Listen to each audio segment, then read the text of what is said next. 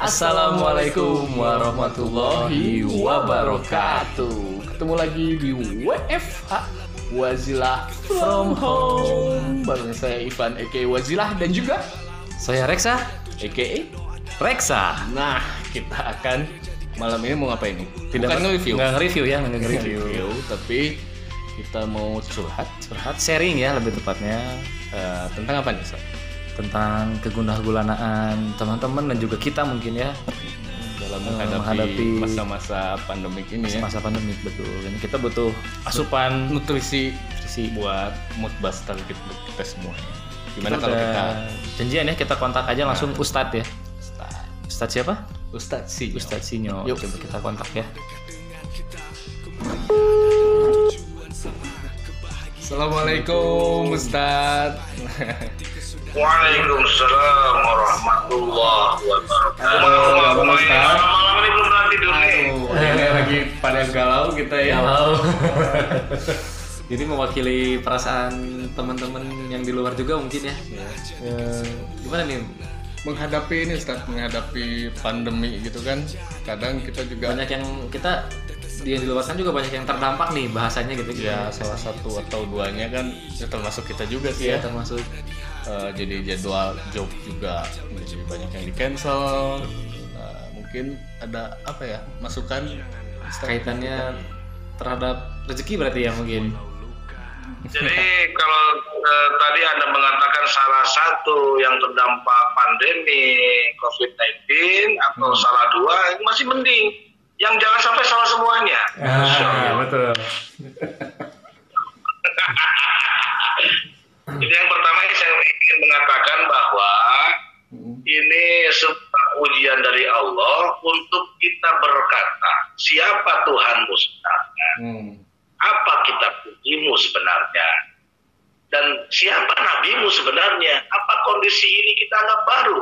Nah. Karena yang jadi persoalan, ketika hari ini kalaulah ada orang sebut saja andai kata kita hanya terikat dan terkait dengan Allah, nggak ada masalah.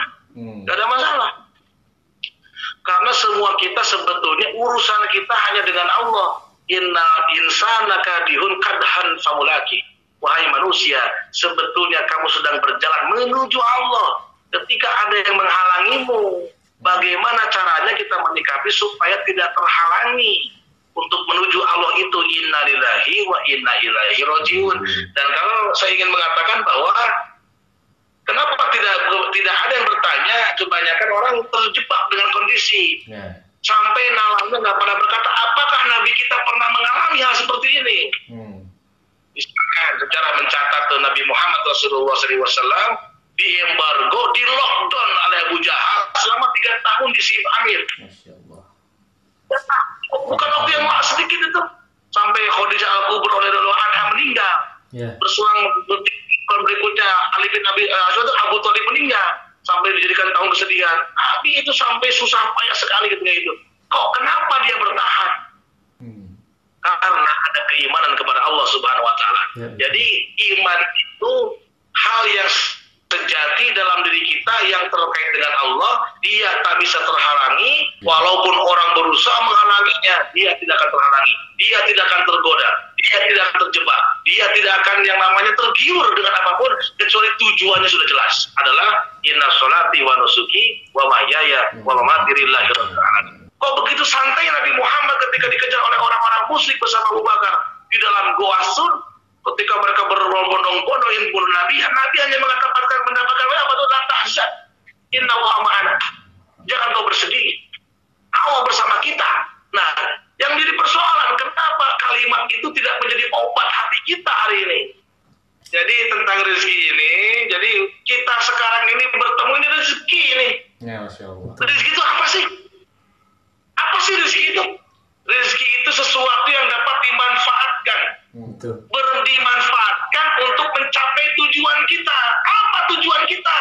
Bukankah sepakat tujuan kita itu adalah, adalah Allah? Ya, Nah, betul? Masya Allah. Nah rezeki ini sekarang begini, ada orang kerja, ada orang kerja nih, dapat duit, Ya. itu rezeki bukan?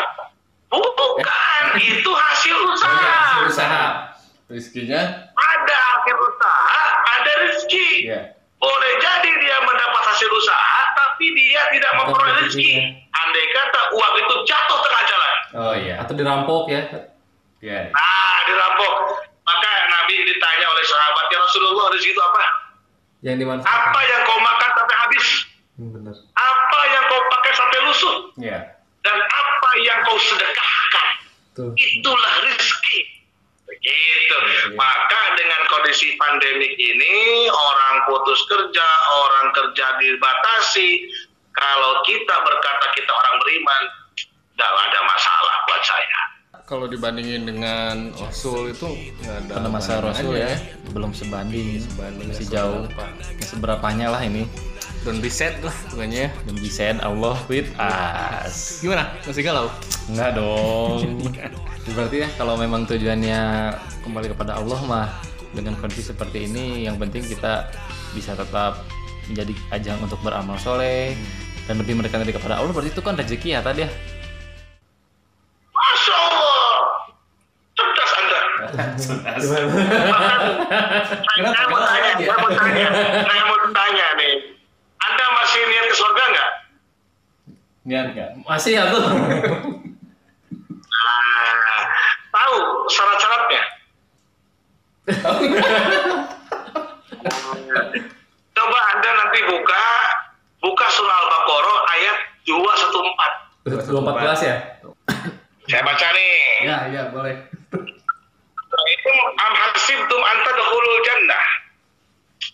Apakah kita menduga, apakah kalian menduga kalian akan masuk surga? Begitu tadi. Ah.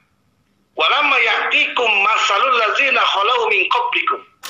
Sebelum diuji kepadamu hal-hal yang orang-orang dahulu pernah diuji oleh Allah. Para nabi, para rasul, para suhada, para sedikin, para solihin, para ulama dan seterusnya. Nah, ujiannya apa? Masathumul baksa wa dharra. Mereka ditimpa kesusahan dan mudarat yang membuat mereka sakit, yang membuat mereka takut, yang membuat mereka sedih. Ah, wa zulzilu hatta yaqula rasul walladzina amanu ma'ahu al mata nasrullah dan diguncangkan dengan berbagai macam cobaan dan pateklik kemarau atau di lockdown, di embargo, dibatasi, diancam nyawanya sehingga mereka berkata kapan pertolongan Allah itu akan turun? Ala inna nasrullahil qarib. Percayalah kepadaku pertolongan Allah itu amat sangat dekat. Ustad kan ini apa banyak juga teman-teman di luar sana yang kadang malah jadinya eh, takut berlebih gitu ya Parno gitu ya. Parno mau ke mana-mana jadi takut mau melakukan apa jadi takut gitu ada nggak ini apa salahnya gitu waspada sih boleh ya Ya. tapi kayaknya Harus. kalau yang berlebih gitu gimana nih menghadapinya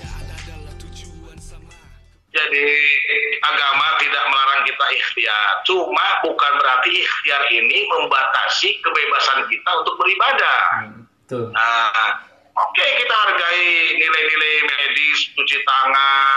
Walaupun saya sering bingung cuci tangan sering kok makanannya mana. Bermasker juga bagus.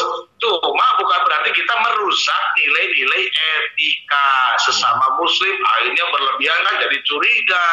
Ya, jadi membatasi diri kita. Begitu.